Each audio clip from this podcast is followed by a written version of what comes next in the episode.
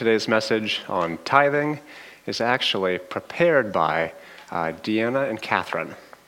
So, we're going to be going through uh, two things um, a scripture study sheet that Deanna prepared, which you will find in your bulletin, and an outline, questions that I wrote that Catherine answered, and you will have to fill in the answer on your outline or your list of questions, which is a handout I think everybody has now as we go. You have one line to answer each question. So you can write like maybe one sentence or a couple of references, or yes or no, if you're that kind of person. If that's how you answer your test questions. Um, but before we start, a question and a statement of purpose. Our question is this What are we doing? What is our goal? What's the Christian thing we're doing? Um, well, to answer that, or to look at a popular answer, uh, Catherine has been taking us through a study on church history. And recently, we have learned about a movement called radical pietism that has heavily influenced the way each of us in this room think. Or, if you're listening from India, it has heavily influenced the way you think about your Christian faith. So, how do we answer the question, what are we doing? Uh, well, a radical pietist or someone who thinks like a radical pietist might answer something like this We meet at church to meet with God. God cares about what's in our hearts. In fact, He cares more about our hearts than anything in the world. What God wants is for all of us to practice true religion from a pure heart, a heart that is filled with faith and love for Him. And that's it. And so that's why Jesus gave us the Great Commission. Slide one. Which says, share your faith teach them to believe in, the, in that God, uh, in the one God has sent, and to have faith that the world may be a bad place, but God will take us to heaven. Oh, whoops, I wasn't reading from the Bible. I was reading from the Radical Pietistic Gospel. So, the Pietistic movement rightly reminded us that God does not judge by outward appearances, God looks at the heart. But, brothers and sisters, there is work to be done. The real Great Commission says, Jesus came, which is always a good start. Jesus came and said to them, All authority in heaven and on earth has been given to me. Go, therefore, and make disciples of all nations, baptizing them in the name of the Father and of the Son and of the Holy Spirit teaching them to do all that I have commanded you. And behold, I am with you always. Amen. To the end of the age. So that's what we're doing. We're doing the Great Commission. All of the Christians everywhere in the world, in history and now and in the future, are working together for one goal discipling all nations to the glory of God. We're organized into little units called congregations or local churches. Now, where does the money come from to do this work that we're all doing? This work of discipling and teaching everyone in the world. It comes from tithes and offerings. And that's the topic of our sermon today giving tithes. Tithing is belonging and working together toward our common goal. What is our common goal? To be fruitful and multiply disciples.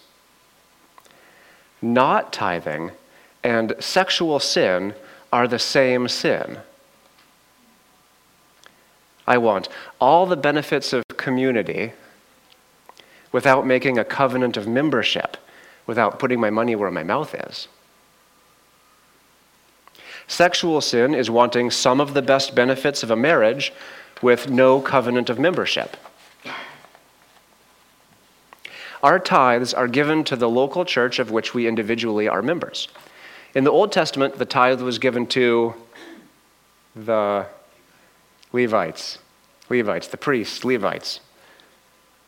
It was their food and their money. Without tithes, they starved to death and nobody had a pastor. All of the things done by the Old Testament priests are now being done by the church. So we're all priests, according to the New Testament, so we just tithe to ourselves, right? No, not exactly. Nice try. But we all get to participate in the work by tithing to our local church. Unlike paying taxes, to quote John Weiss, paying the tithe is paying tribute to King Jesus. But this is not forced tribute demanded by a tyrant conqueror. This is tribute given to the king whom you love. Let's see our next slide. Here is a pie chart of how we might think about tithing. We got here this is my money, and this is my slice. That's 90%, and God's slice, 10%. My wife will tell you this is how I think about pumpkin pie. I, I always make sure there's a slice for her and a slice for me. So, but really, this is kind of how we think, is it not? So, um, so this, this message comes out of uh, two conversations with good friends. This is not directed towards you guys. Um, I told you when we finished the conversation, uh, yeah, I think that's what the Bible says, unquote. And uh, so this is, this is uh, my further study. So here it is. Um, if you open your bulletins and find your scripture verses on tithing, this was pre- prepared by Deanna, and I'm going to read it, and I'm going to read her notes.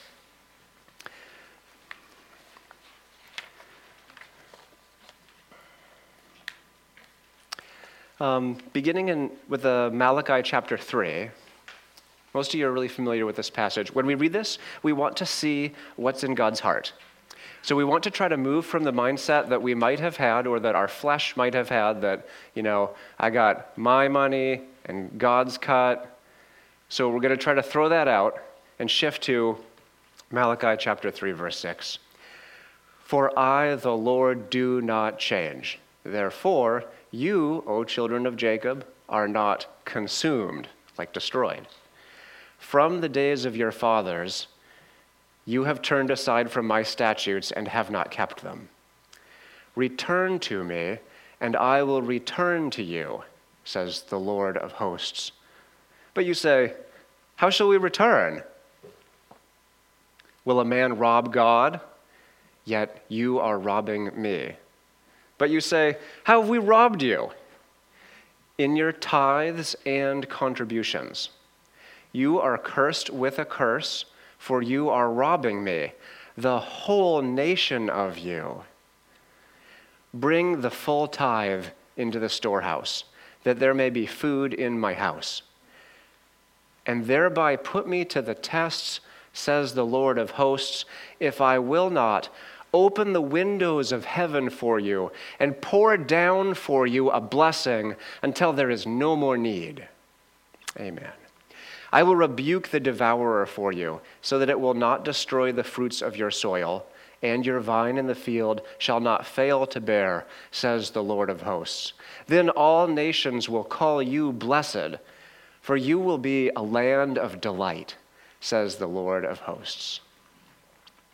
So the word tithe means tenth. Tithing means giving a tenth of all that I have and earn, or of all that I earn to the Lord. The number 10 in the scriptures is consistently representative of completeness or the whole pie. So, giving a tenth, giving that slice to the Lord, isn't giving him his cut, it's giving him a representative, this tenth says that really this represents the whole. And in the Bible, the tithe is sometimes nicknamed the first fruits. So it's saying, like, you're first in my life. So when I when I cut a tithe check, I'm making a statement to God before the angels, you're first in my life, you get all of me. And, and this is just a little sample. But all of me is for you. There's, there's really no cut left for me. All I am and all I have is yours. Tithing is belonging to a community that says that together and does that together. And it's contribute it's participating in the work of the ministry, even if you still have some discipleship to go. We all will be discipled our whole lives, hopefully. Tithing involves thanking the Lord for his provision and trusting that the Lord will take care of you now and in the future because you're giving him the first fruits. So, like, you just cut your paycheck. It's like, it feels like you got taxed again, right? So, uh, so you're like, uh, what's going to be left for the expenses? And so it's a statement of trust. I trust that you are able to take care of me. As, this, as these verses point out, the Lord will bless those who trust him by tithing. Uh, note that tithes, tithes and contributions are not the same thing. Contributions can be given in addition to the tithe, as the Lord directs you to give. Now, I notice uh, 30% of you are looking at me, which is cool. Um, I assume 70% of you or so are speed reading this. And if you speed read this, that's okay, but you can take it home with you too. So um, Nathan will tell you that if you speed read, you'll get less out of it. Deuteronomy chapter 26. I'll try to read quickly. When you come into the land that the Lord is, your God is giving you for an inheritance and have taken possession of it and live in it, you shall take some of the first of all the fruit of the ground, which you harvest from your land that the Lord your God is giving you, and you shall put it in a basket. And you shall go to the place that the Lord your God will choose to make his name dwell there. And you shall go to the priest who is in office at that time and say to him, I declare today to the Lord your God that I have come into the land that the Lord swore to our fathers to give us. Then the priest shall take the basket from your hand and set it down before the altar of the Lord your God. And you shall make response before the Lord your God. A wandering Aramaean was my father. And he went down into Egypt and sojourned there, few in number. And there he became a nation great, mighty, and populous. And the Egyptians treated us harshly and humiliated us and laid on us hard labor. Then we cried to the Lord, the God of our fathers. And the Lord heard our voice and saw our affliction, our toil, and our oppression. Are you guys getting the feel of this? This is like saying the Pledge of Allegiance. Like all of the people that came out of that that went through that desert and into the promised land and, and got to plant when none of their parents had planted anything except maybe when they were little kids in Egypt. You know, if that well, I guess that would have been just Joshua and Caleb that survived, right? So none of their parents had ever planted so much as a garden or a crop, right? And so now these people are coming and they're like giving the Pledge of Allegiance to God, kind of. You can almost feel their hand over their heart. And the Lord brought us out of Egypt with a mighty hand and an outstretched arm, with great deeds of terror, with signs and wonders. And he brought us into this place and gave us this land, a land flowing with milk and honey and behold, now I bring the first of the fruit of the ground, which you, O Lord, have given me. And you shall set it down before the Lord your God and worship before the Lord your God. And you shall rejoice in all the good that the Lord your God has given to you and to your house, you and the Levite and the sojourner who is among you. So you're supposed to invite somebody, invite them for dinner. Thank you, Stephen. When you have finished paying all the tithe of your produce in the third year, which is the year of tithing, giving it to the Levite, the sojourner, the fatherless, and the widow, so that, so that they may eat within your towns and be filled, then you shall say before the Lord your God, I have removed the sacred portion out of my house. And moreover, I have given it to the Levite, the sojourner, the fatherless, and the widow, according to all your commandment that you have commanded me. I have not transgressed any of your commandments, nor have I forgotten them. I have not eaten of the tithe while I was in mourning, or removed any of it while I was unclean, or offered any of it to the dead. I have obeyed the voice of the Lord my God. I have done according to all that you have commanded me. Look down from your holy habitation, from heaven, and bless your people Israel and the ground that you have given us, as you swore to our fathers, a land flowing with milk and honey. This day, the Lord your God commands you to do these statutes and rules. You shall therefore be careful to do them with all your heart and with all your soul. You have declared today that the Lord is your God, and that you will walk in his ways, and keep his statutes and his commandments and his rules, and will obey his voice. And the Lord has declared today that you are a people for his treasured possession as he has promised you, and that you are to keep all his commandments. Can you see how tithing and belonging go together? Are you feeling the heart of this? So that's God's perspective on tithing. So we want to shift to that. And that he will set you and that he will set you in praise and in fame and in honor high above all nations that he has made and that you shall be a people holy to the Lord your God, as he has promised. So, tithing is a recognition of God's blessing you and bringing you into the land which is his kingdom. We don't live in Israel, but we do live in the kingdom of God. And the kingdom of God is all the land and all the earth where God's people are, uh, are joined together doing God's will, right? So the tithe of your earnings should be given to the Lord first before doing anything else with the earnings. Leviticus chapter 27, verse 30.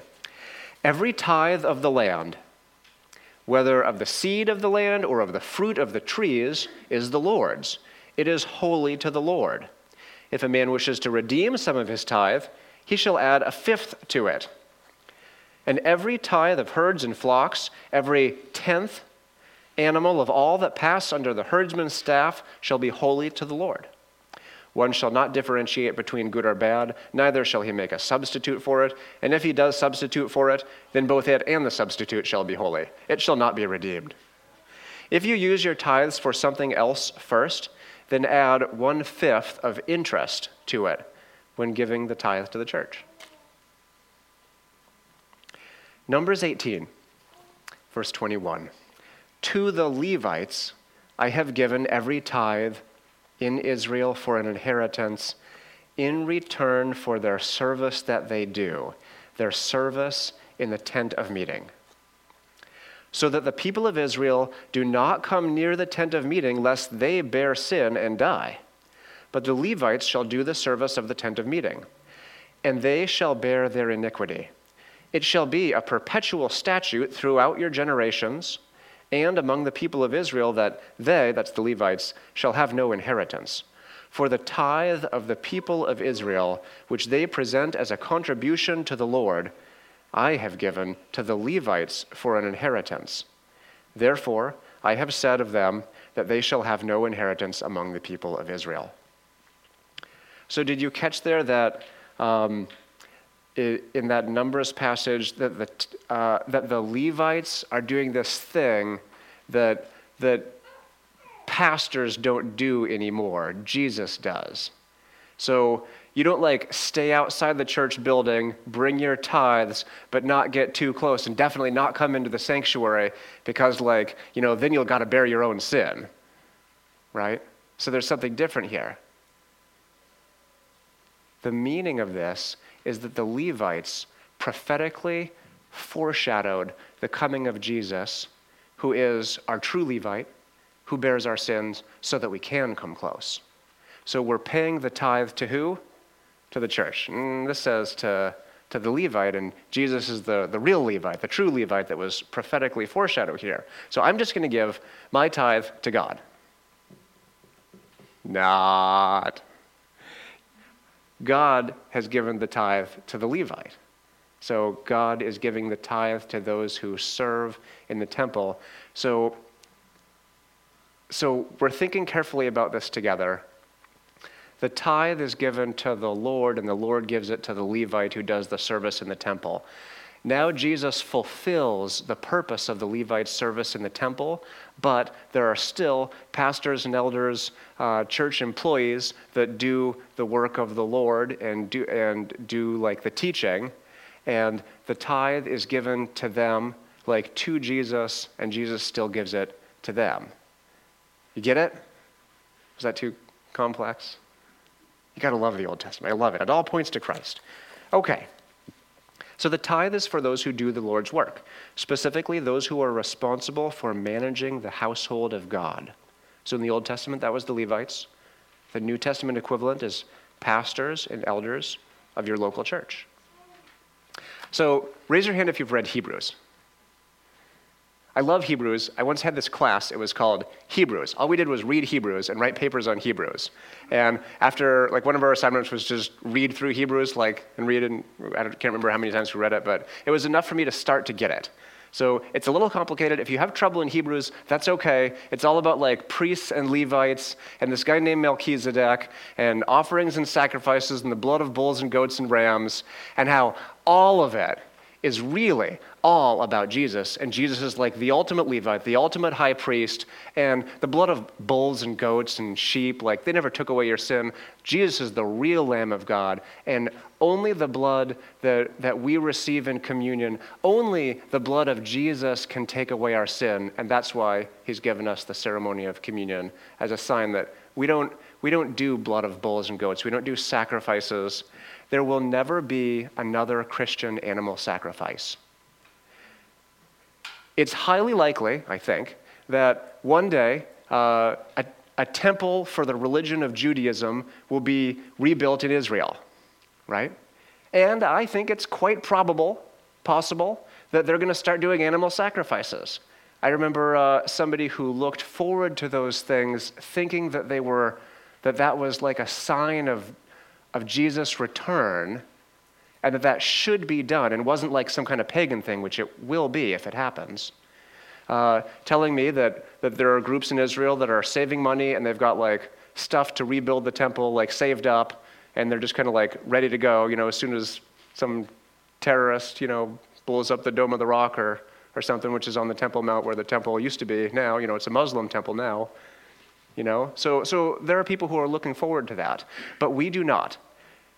If a temple is rebuilt in Jerusalem, it will never be a Christian temple because the only sacrifice good enough to take away our sins is Jesus.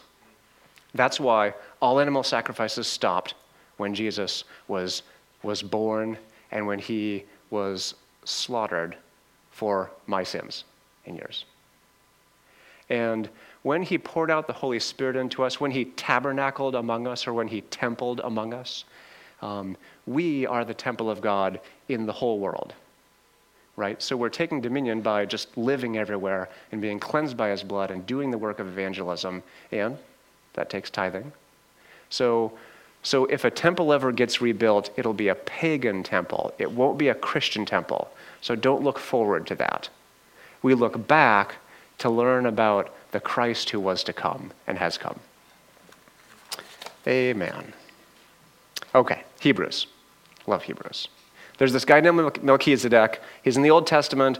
He, he lived at the same time Abraham lived, and Abraham is looked to by many Jewish people as like the father of the Jewish nation. You know, like Abraham, Isaac, Jacob. Jacob got renamed Israel. You know, they're called Israelites, but Abraham is like their father, right? He's like their forefather. Okay. So um, Abraham fights a war, and after he fights this war, he takes 10%, the, the 10th cut, the tithe, and he takes it to this guy and he gives it to him. This is way before Levi, Moses' brother Levi, was born. It's way before there was a temple. It's, it's way before there was a priesthood trick question. It's not before there was a priesthood.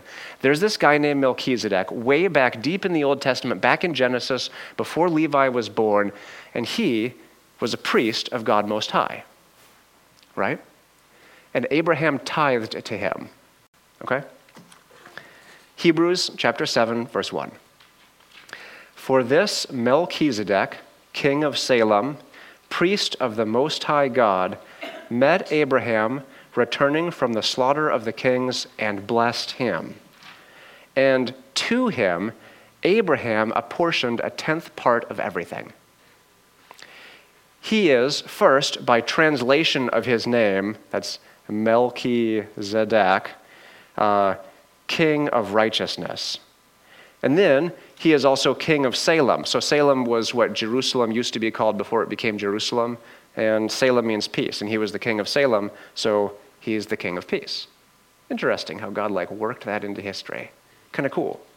The author of Hebrews brings it out. Regarding Melchizedek, like we don't know anything about him because the Bible doesn't tell us. So the author of Hebrews comments on that, and he says, He is without father or mother or genealogy, having neither beginning of days nor end of life. Like he just kind of appeared, and he's like the king of peace and the king of righteousness. It sounds like someone, someone who was to come. The Lord Jesus, the King of kings, the King of peace, the King of righteousness. He resembled the Son of God and continues to be a priest forever. See how great this man was to whom Abraham, the patriarch, gave a tenth of the spoils. And those descendants of Levi who receive the priestly office have a commandment in the law to take tithes from the people, that is, their brothers, though these also are descended from Abraham. So the Levites and the rest of the Israelites, they're all descended from Abraham. But this man, who does not have his descent from them, from the Levites, received tithes from Abraham and blessed him who had the promises. So Melchizedek blessed Abraham. It is beyond dispute that the inferior, Abraham, is blessed by the superior, this priest of God Most High. In the one case, tithes are received by mortal men, by the Levites, but in the other case, by one of whom it is testified that he lives. You get it? So Melchizedek, he just kind of like shows up in the biblical narrative, doesn't say anything about when he died, doesn't say anything about when he was born. It's just like he's there and he lives. And the author of Hebrews, Hebrews is commenting on that. Where's that at that? Uh, like Jesus, Jesus is ever living. He, he is. He never started, and he just continues to be the priest uh, to whom we pay our tithes and, uh, and who blesses us. Um, one might even say that Levi himself, who receives tithes, paid tithes through Abraham, for he was still in the loins of his ancestor when Melchizedek met him. Get it? So Melchizedek is a type of Christ who is our high priest, our king of righteousness, and our king of peace. To recognize Christ's authority, we tithe. However, our tithe to Christ is given to brothers in Christ who are part of the local expression of Christ's body, the church. The Levites of the Old Testament were these brothers, and now those who manage your local church are these brothers. Do you see how the Old Testament folds into the New? The New Testament doesn't replace the Old. The, uh, the Old Testament doesn't get uh, turned upside down in the New. My wife made um, Jonathan and Darby's uh, uh wedding cake, and it was, it was a sponge cake, a lemon flavored sponge cake. I hope you got a slice. I got like she made it like three times over and kept making it like prettier each time until she finally made the one that she actually took to the wedding. And I got a lot of each one. It was very good. And I watched her to make a sponge cake. I was reading about the science of this at like 5 a.m. this morning because she left the cookbook open. And, um, and I love science. Um, I went to a high school of like 3,000 students, and so they had like a billion classes, right? And uh, and I took every single science class they offered. I love science. I, I love this cookbook. It tells you all the biochemistry of food. Sponge cakes, okay? You following? You got it? So, sponge cakes are kind of hard to do because you have to fold the egg whites and the egg yolks like with a spatula. You can't just put it in, like press play on the mixer, right? It'll ruin your sponge cake. And as soon as you put it in the oven, you'll just go zoop, and it'll be like a, a pancake or, or like a cracker more and, and it won't be like fluffy and spongy. And so you have to fold the, the egg yolks and the egg whites together in a certain way and in a certain order, or the chemistry won't work. And if you fold it too, too fast or too many times, the cake collapses, so it's kind of hard to make. Um, your cake was delicious, Leah. So the Old Testament folds into the New. And we mentioned some things that Jesus fulfilled, so they stopped, but none of it passed away. It continued embodied in Jesus. So, some things that passed away animal sacrifices, uh, having a, a temple building where like we couldn't go in because there's this curtain of that separates the holy from the profane. That's us right if we lived in the old testament and he is the holy. And, uh, and one thing that continues is the tithe. So these things are folded into the new testament. Do you see the continuity from old testament to new? 1 corinthians chapter 9 do you not know that those who are employed in the temple service get their food from the temple and those who serve at the altar share in the sacrificial offerings. In the same way, the Lord commanded that those who proclaim the gospel should get their living by the gospel. So, a quick note on how our church does that. Um, we, uh, we have four employees of GCF, and none of them receive a regular salary. They all receive like a fraction of a salary. Um, but that's because we have been blessed with other jobs so that we have the opportunity to those who are you know full-time or, or part-time with the church. That's uh, stephen and christiana and uh, deanna and greg.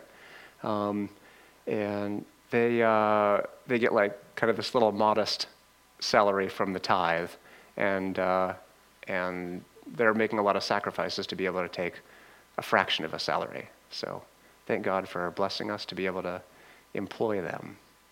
So your tithes are important. If it weren't for Deanna being on staff, you would not have heard this sermon this morning because she wrote this. Thank you, Deanna. Part two. We're half done. Part two. So, um, I had like a billion questions for tithing. I, I boiled them down into 21 questions, and you'll find a list of questions, 21 of them, in your outline. It's entitled, Is Tithing for Me? A study on tithing with questions for you to answer. But I have the master sheet. Um, Catherine answered the questions, and I'm going to mostly read them. So these are questions answered. Um, number one, do we have a slide that says, Where does the word tithe come from? The word tithe is an old fashioned English word that means tenth. Notice how tithe sounds kind of like tenth. That's it. Tithe is like an old fashioned old English word that means tenth. So we use it now, because in the Bible it says tenth, and we use this word because language changes. Question number two. I wondered that for like years. Question number two Tell me about the first tithe in the Bible. Genesis chapter 14, verses 17 through 20. Abraham gave Melchizedek, who is a type or an example of what Christ was going to be like. Abraham gave Melchizedek, quote, a tenth of everything. That is, everything, the goods, that Abram had gained in the war between Abram and the king of Kedorlaomer and the other kings who were allied with Kedorlaomer. Also, this passage relates that Melchizedek, king of Salem, brought bread and wine to what was essentially a covenantal meal and meeting, at which time Abram paid tithes to Melchizedek. You see the pattern of how we do our church liturgy. We meet for the reading of Scripture, we, we bring our tithes, and we share a covenant meal with the King of Peace. Amen. Question number three Who else tithed? We already talked about the Levites. The children of Israel, even including the Levites, who lived on the tithes of the people, that is, they, they paid a tithe of, or they received a tithe of the tithe. Uh, Numbers chapter 18. The scriptures do not specifically mention the practice of church members tithing in the New Testament. Ah, you Bible scholars. I was thinking I could be like a slippery little eel and I could just wriggle right out of this whole tithe thing because it's in the Old Testament but not the New. And um, Catherine writes, more on that. Catherine writes, but it is settled church tradition throughout the ages that church, so that's something to be respected, not thrown away. If you have maybe an evangelical mindset, one of the strengths of the Roman Catholic tradition is the mindset that church tradition is valuable. When evangelicalism was born or invented in the mid 1800s, one thing we embrace, because most of us are evangelicals or come from an evangelical background, right? One thing that was embraced is the idea that so many things are wrong with the Catholic Church, we're going to throw it all out, right? So they threw out many of the things that the Holy Spirit had done and taught in the lives of believers for centuries. So that, that was not, that was going overboard. Um, so church tradition matters. I continue. It is settled church, church tradition throughout the ages that church members should tithe to the local church where they are members and give offerings above their tithes as their finances and consciences permit. To both the local church, other churches, and parachurch ministries. There are many New Testament passages that deal with financial giving by Christians. So it is in the New Testament. But is it the same as the Old Testament tithe? We'll get there. 2 Corinthians 9 7 talks about giving cheerfully. 2 Corinthians 8:12 encourages giving what you can afford. 1 Corinthians 16 1 through 2 discusses giving weekly, although this was for a saved amount to be given to uh, like relief aid in Jerusalem. 1 Timothy 5 17 through 18 exhorts supporting the financial needs of Christian workers. And Acts 11 29 promotes feeding the hungry wherever they may be. And James 1:27 states that pure religion is to help widows and orphans. So there's a whole lot of giving in the New Testament. We also know from reading the New Testament that Jesus and the disciples were financially supported in their itinerant ministry, you know, like going from place to place, by other believers, as were Paul and his ministry team, and other Christian ministry teams, missionary teams from earliest times. Okay.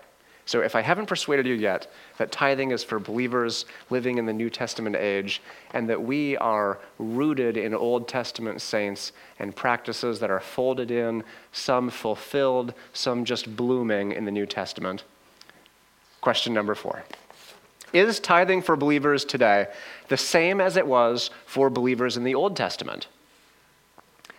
Catherine writes, We believe that it is we believe that the general tenor or teaching of all Scripture and Western church practice and tradition from New Testament times to today supports this view.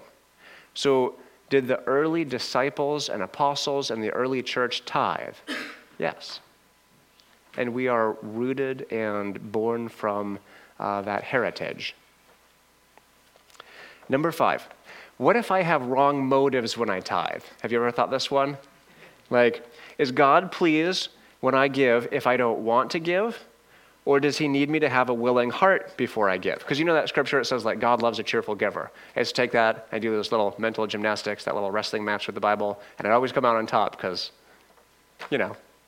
And, uh, and I would be like, God loves a cheerful giver. I'm not giving cheerfully. I'm not cheerful about this at all. So it would be wrong to give. Hmm. No, no. Catherine writes My motives do not have anything to do with what I believe and know that God wants me to do. So, pietism tells us God looks at the heart.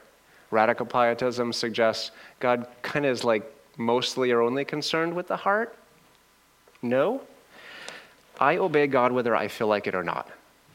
Right? If I have wrong motives, I bring those to Him and ask Him to correct those. I don't recall a time when I didn't want to tithe. Um, and here's a little personal note. Some of these answers are more theological, and some are really personal. And when you're being discipled by somebody, uh, it's helpful to ask them uh, questions about their heart, their motive, their way of life, their practice, and what made them who they are. So listen to, listen to Catherine. I don't recall a time when I didn't want to tithe.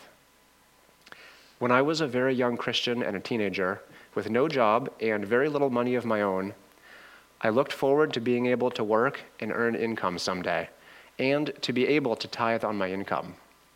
I was a part of a church where adult members faithfully tithed, and I wanted to be like them. To me, tithing seemed to be almost a privilege, and one that I wanted for myself. There have been very few times in my Christian walk where I did not want to tithe. Even when money was tight, and during those few times when I did not tithe, I felt very badly about it and made sure that I made up for it later by following the law as laid down in Leviticus 27:31. It says, "If therefore someone should ever want to redeem part of his tithe, he shall add a fifth to it." In other words, if you skip tithing, Later, you should give an additional 20% when you go to make up the tithe.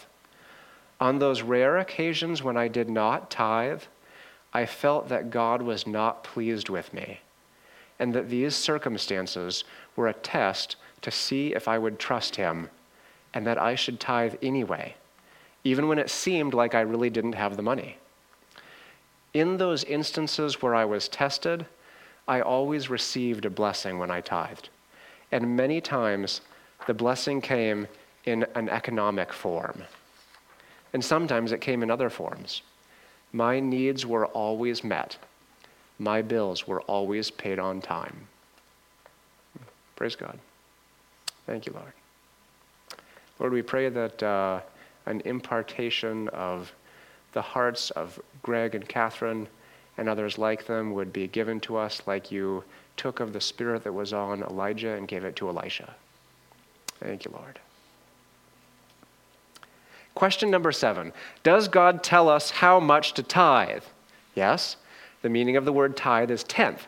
And the Hebrew scriptures indicate that we are to tithe on all the money we have every week. You don't have any money left. The Hebrew scriptures indicate that we're to tithe on our increase. So you don't go to your retirement savings account and say, all right, now I'm going to take out 10%, the next time I'm going to take out another 10%. You tithe on the increase according to the Bible. This means that we tithe on all forms of income we receive wages, salaries, bonuses, commissions, gains from sales of assets, such as from the sale of a land or a house, dividend income, interest income, profits from a business, etc. Um, I'm going to skip down just a little for sake of tithe time, um, for sake of tithe. A little slip there. Um, so there is often a question about tithing on before tax income or tithing on after tax income, right? So when I get a paycheck, it's got, you know, I'm just going to say I earn like a million bucks every. Right? Okay. I get my paycheck and it's $800,000. That's 80% of my wages, which were a million dollars. Oh, that'd be nice. So I don't actually get a million dollars in my paycheck. I get 800,000, 80%. So logically, I think, uh, weaselly little heart that I have, I think I'll tithe on what I'm actually getting, because I can't tithe on something I'm not actually getting. So if I'm getting 80%, well, I'll tithe on that. So that's going to be 8% of what my original paycheck was before the government took their cut. Listen to this. Catherine writes I believe and have practiced, and Greg and I have practiced throughout our marriage, tithing on before tax income or increase. After receiving a paycheck, the first check I write before I pay any bills or do anything else with the money is to write out our tithe check. So that's the principle of first fruits. I make sure that the check is dropped into the collection the following Sunday. We tithe on our before tax income because God comes before the state. I have recommended to people who want to tithe on their after tax income that if they receive a federal, state, or local income tax refund, that they should tithe on that refund. Some Christian businesses tithe on their gross revenues, gross and net, if you're a financial person. So, gross is, uh, gross is when you go fishing and you, you put your net down, and it's like, and, and, and the gross is like all the fish, all the slime, all the water, all the algae, all the seaweed. That's the gross, okay? The net is what actually gets caught in the net that you pull in. So the gross is what was listed on the top of my paycheck million dollars. The net is all the fish I actually caught and took home um, $800,000, right? So gross, net. Net, what you actually take home. Okay. Um, some Christian businesses tithe on their gross revenues. In other words, they tithe on everything that comes in before subtracting expenses. These businesses often experience many blessings by doing this, although that is not the main reason they do it. They do it because they want to honor God from their increase. This is an example of going above and beyond. Most businesses tithe on their profits, revenues, minus expenses, and that is certainly acceptable. Question number eight Can I give more or less than that? You, you can certainly give more, but you should never give less than the tithe unless you plan to and actually do pay it later with 20% added on. Leviticus 27:31. Are there exceptions to tithing, like when we can't afford it? We don't believe there are any valid exceptions. If you think you can't afford it, you need to look at your spending, budgeting, income, etc., and make adjustments. The tithe comes first. Number 10, to whom is the tithe owed? The tithe is owed to the local church where you are a member. Number 11, this is my favorite one. What about special offerings? What's the difference between that and a tithe? So, why can't I give wherever I want? Like, I give 10% and it goes to Christians somewhere. Why isn't that, is that right or is that wrong? The tithe goes to support the local church in its daily functioning. It supports the paid staff members, building costs and maintenance, educational materials, food and other supplies for fellowship activities, etc. A special offering is just that a special collection for a designated ministry or purpose. A special offering could be taken up for a particular need within the local church or for a ministry outside the local church. Number 12. I said that was my favorite one, but I think I have quite a few favorites. Number 12. Did people in the Bible tithe their money or the food from their farms? What about me? Many people in the Bible and most people in the ancient world never had any money as we know it.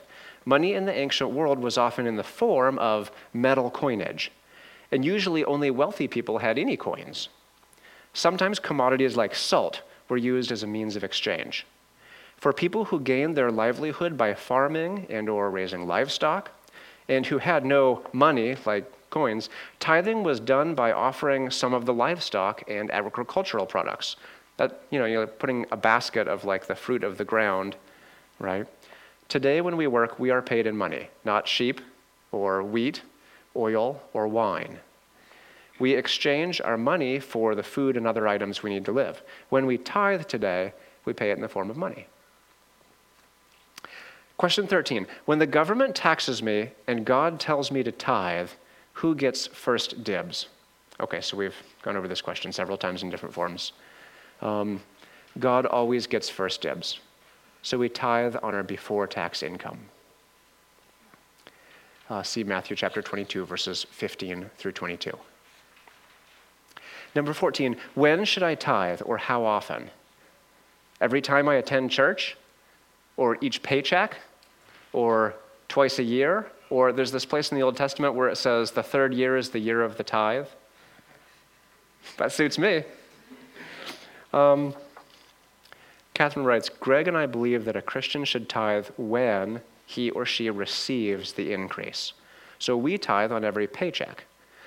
I estimate what our other forms of income are, and I add to each tithe, uh, each tithe check, uh, a tenth of my estimate of what we have received in the form of interest, dividends, etc.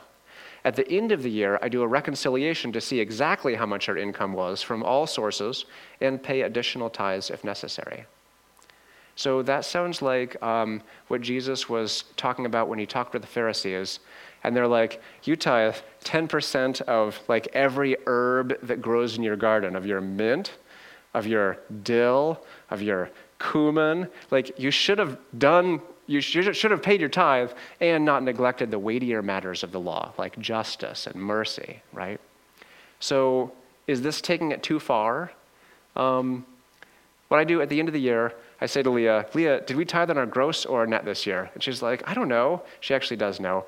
And we pull up the annual statement from my company and from hers, and then and then uh, and it tells us the exact like dollar amount uh, that was the, the, the million, and then the eight hundred thousand. It's woefully less than that. And uh, so this year we were one hundred dollars short for 2020. Uh, so uh, we were hundred dollars of income that we didn't count. So we're ten dollars short in tithe. So we've got to take care of that. Uh, what does God want me to tithe on? Number fifteen my paychecks, or my tips and side jobs also. As stated previously, we believe that God wants us to tithe on all forms of increase. That would include tips and income from a side job. Um, an unnamed brother will recommend that the government uh, shouldn't be, that your tips shouldn't be taxed.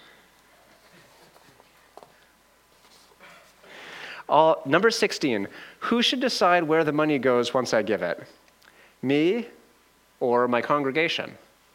Or my denomination or diocese? The tithe is for the use of the local congregation to support it so that it can continue the work of proclaiming the gospel and caring for the body of Christ. Many congregations have a provision for church members to be involved in the decision making process regarding how to use tithes.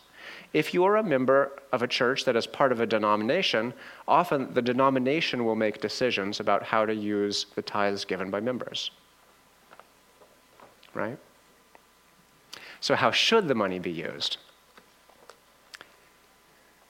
Ephesians 4, like, how do you know your church is doing the right thing with your tithe and not like wasting it or squandering it on, you know, the parachurch ministry that you don't want to support, or giving it all to the senior pastor and neglecting the, the poor in your community.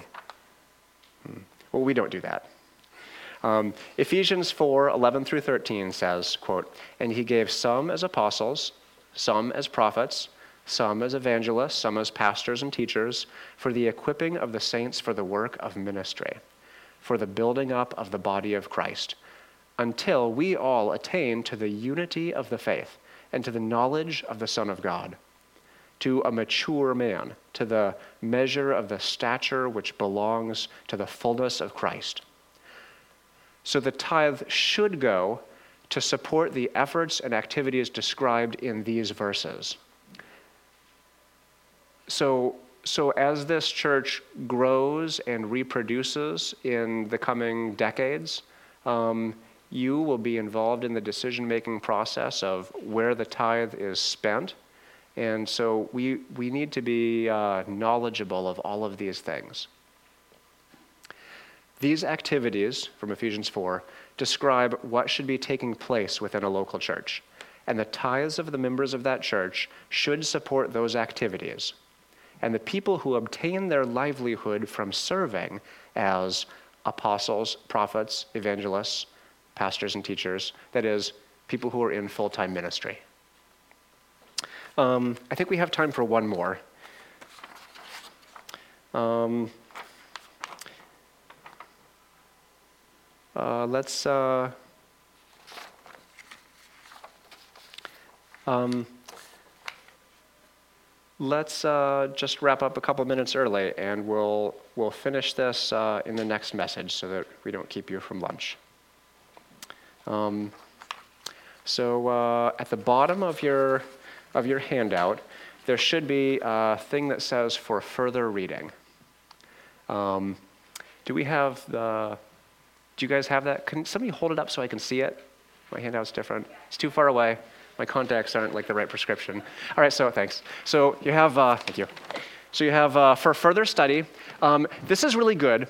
Um, it says Kaiser commentary. If you if if you read the Old Testament and you're like, wait a second, I think the Christians in the Old Te- the people of God in the Old Testament paid more than ten percent because there are actually different tithes. I read through this. It's very good. Um, it's technical and helpful, and it shows how the tithe transitioned from the Old Testament to the news, new. And the way I count it, the people of God in the Old Testament tithed more than we do by a lot. So I'm still trying to wrap my mind around that theologically. Um, but if you, if you read the Old Testament and it sounds like they're not giving the 10% like I'm saying we give, uh, then, then study that further. It was very helpful for me. Um, here's an excellent message. Uh, it's a podcast uh, called The Biblical Duty of Tithing by John Weiss, which you will find very helpful. Thank you. Question?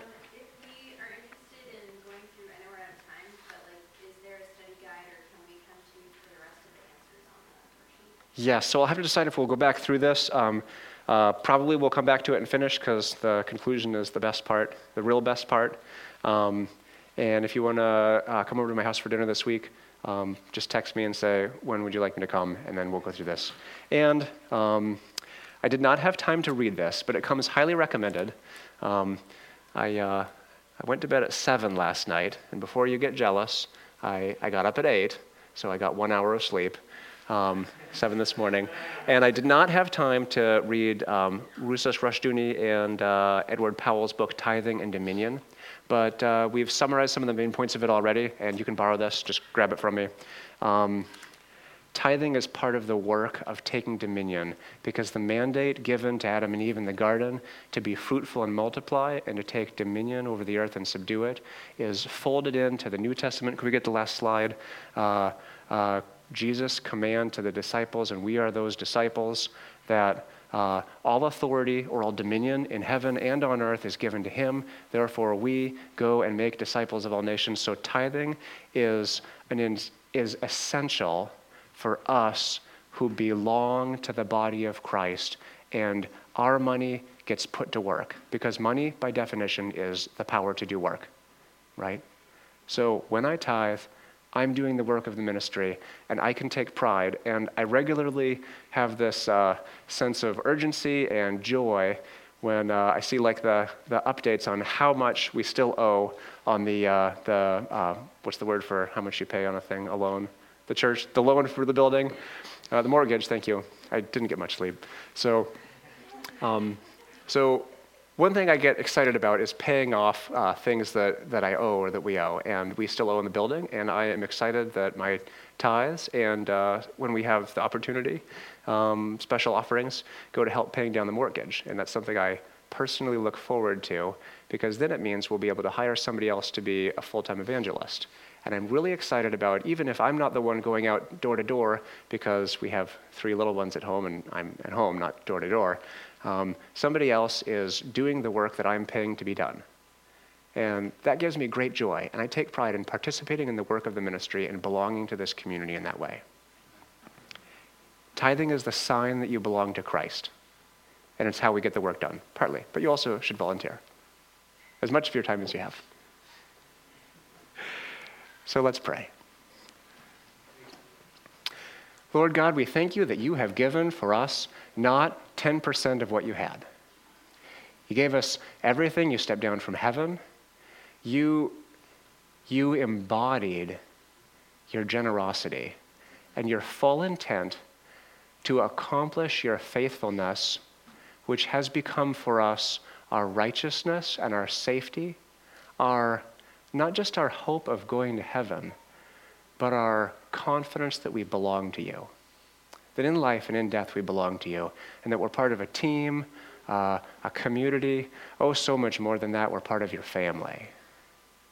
We are amazed that you haven't just called us servants, you've called us friends.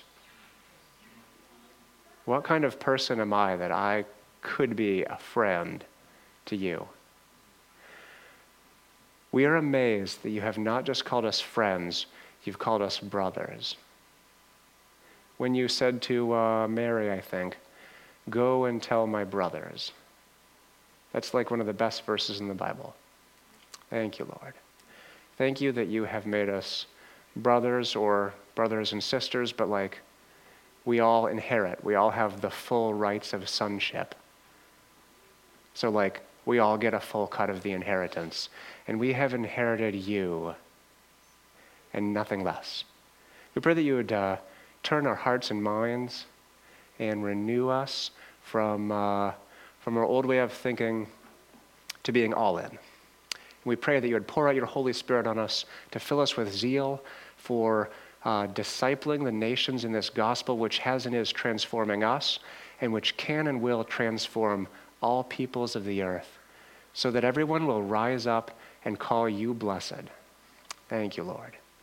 And we long for the gospel to continue its work so that all of the families of the earth are blessed and blessed and blessed more.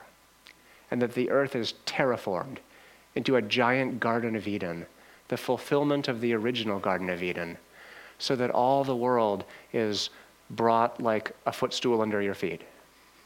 Thank you, Lord. Thank you. Amen.